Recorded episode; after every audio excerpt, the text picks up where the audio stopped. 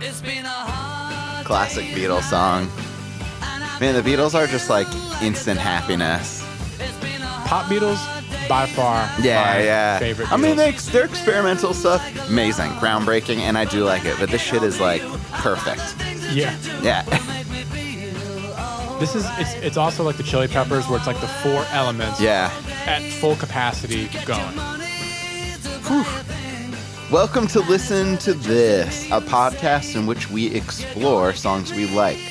We research what they mean, how they were recorded, why they were written, why we like them, and why you should listen to this. Today's track is certifiable classic. Certified. Yeah, it's like it's it is one of the most iconic pop songs of all time. Yep. It is the Beatles, A Hard Day's Night. The songs were released on July 10th, 1964, and in the UK, and 3 days later released in the US. Right. It was prominently featured in the Beatles' first film, which bears the same name. Mm-hmm. The song topped the charts in the US and the UK within moments of release because, you know, just Beatles doing Beatles things. Yeah. It was the fifth of seven songs released by the Beatles that year that would hit the top of the charts in multiple countries. They were. That's on insane. Fire. Yeah, yeah, yeah. And this was before you could like game the charts as you can kind of do now. Yeah. I know. I know, yeah, I know, it's yeah. like this was like oh, it's just like eh, they'd release a song, it would go to the top of the charts everywhere. Yeah. That was just how they would do it. Yeah. Um, it's routinely considered one of the greatest songs of all time, and that's obvious. Oh yeah. The only thing that maybe detracts from how good the song is is how good the the Beatles whole catalog is. I know. It's you know like- what I mean? No, it's only uh, it's other songs of theirs that Yeah. are up against uh, Like- against it. like when we were talking about doing a Beatles song for the podcast, like it was hard. yeah, so like it's- my favorite Beatles song is "She Loves You." Yeah, yeah, and uh, like I think my personal favorite's Eight Days a Week, That's like which another is funny great because one. these are all kind of in the same era. We're both obviously like not not first record Beatles fans, but like kind of at the end of their commercial pop period. yes, yeah, Yeah. Which is it's weird that we both like that. out pop of them. Beatles. I'm all in on pop Yeah. Beatles. Although the song was written by John Lennon with some help from Paul McCartney, Ringo Starr actually came up with the title. Um, and it's always funny to mention this, but have you ever seen that interview where they ask if Ringo, they ask like uh, Paul McCartney if Ringo Starr's the best drummer in the world? Oh, And you see yeah. what he says? Yeah, Ringo Starr's not even the best drummer in the Beatles. yeah, that's it's like everyone's taking the piss out of Ringo all I the know. time. He does. He rips, man. Yeah, dude's good, Yeah. man. I don't know why people like hate on him so hard. I you know? think he, I think like he gives the Beatles like a sense of like real honesty. yeah, Otherwise, they might actually sound too perfect. If that makes Yeah. any sense, like he really and he's good. I mean, he's Yeah, rock dude's solid. good, Yeah, like, yeah. nothing, nothing to point some, to. of, some of and- the songs like when you and I found this Yeah. out when I was you know teaching guitar lessons Mhm. to these kids. Um, the song sounds simple, yeah, but there's a layer of like yeah. there's an extra layer to these songs that like when you're trying to learn and play them, People can't it's a play. little bit different. Yeah, people can't play uh, Ringo Starr drum parts very well at all. It's a little bit Which different. like props to him. Yeah. Also, you know, maybe he has maybe he sang and wrote the most popular Beatles song ever. yeah, I think Yellow so. Submarine. Yeah, Right? I mean, it's like, I mean it's definitely one of the most popular ones. yeah. I mean, it's the worst one. I wasn't in. I, I like I did. I wasn't that into it. Yeah, yeah. Um, the psychedelic stuff's cool, but Yeah. like, I, I just like really like pop. Like I like this style of Beatles. This this this song is like what I would say is even though it's very dense Mhm. emotionally and has a lot that we can unpack, it's very concise. yeah, It's succinct. It it knows what it is and it lets you know almost instant, instantaneously.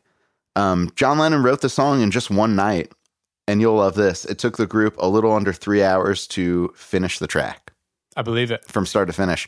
Eventually, they select the ninth take. Yeah.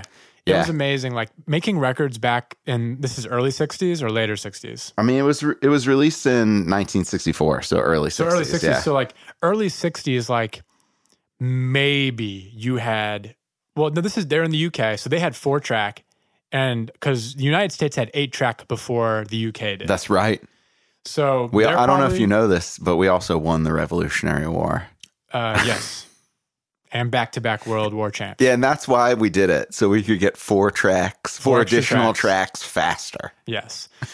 so the Beatles, they all had to set up all their gear in the recording room and they set up a bunch of microphones, and all these microphones all had to be like compounded down into four audio tracks. That's so cool. and so once you got once you got all the microphones set up and everyone sounds good and everyone's happy, It's like, okay, cool. Now we have to assign everybody to four tracks. So it's like, okay, lead vocal and maybe some percussion on one track, drums and bass on another track, Oh, cool. maybe background vocals, guitars, and other stuff on another track, and then one auxiliary track for who knows what. But like you had to assign everybody to these four tracks, and these were the only four tracks you could use to mix.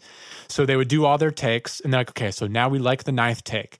Now we're going to mix it. Well, you only have four tracks. Yeah, So so this- mixing didn't take very long No, no, no. didn't take long.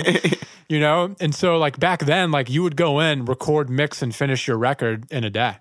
That's so and, and cool. And, and be recorded and mixed and be done. You send it off to mastering. I wonder, like, what I wish I could hear, like, what the eighth track was, So or there's the an- eighth take, or like the seventh take. so you know, what, I mean? you can do is on um on Pet Sounds, they released the early takes Oh, of Pet cool. Sounds. That's fucking so sick. you can see and you can see like where they Yeah. messed up and they stop and they talk about it. But like you can go back and see I think it's on Spotify. yeah. Oh, damn. It's can- like out there. Yeah, it's out there. Like you can go and listen to like the earlier takes of Pet Sounds. Yeah. Yeah. Man, okay. So one thing we talk about on this podcast is this this idea that in order for a song to like really explode and like become a signature song, it should have an identity that is almost instantly recognizable as soon as the song starts. Yes. And like this is maybe like the quintessential example. Um, there, are- I, I saw there are like legit scientific and mathematical ar- articles published about the first chord of the song, Oh yeah. which is crazy. It's a cool chord. yeah, could, would you want to talk about It it, a- almost a, like little shouldn't bit? exist. Yeah. It like might be like, you know, fourth dimension. Yeah. Okay. So, like, let's talk about the harmony. Like, why is it so weird? This has been one of like the greatest mysteries, like harmony mysteries. Yeah. People, this And- chord, the people don't really know what it is. Yeah. Like yeah. people have been trying to figure it out forever. Yeah. And until recently, people have finally figured out what is going on. okay. Nice. So what ended up happening is people were able to get the actual multi-track recording sessions from the 1964 tapes. Oh, damn. You got in there. where That's you can research, where baby. You can solo and hear what each person is doing. Mm-hmm. And so where the mystery comes in is the piano and the bass are what throw this whole thing into a loop. okay. So the the basis of the chord is an F add nine, right? So it's Mm-hmm. an F chord with a G in the top. Yeah. Cool.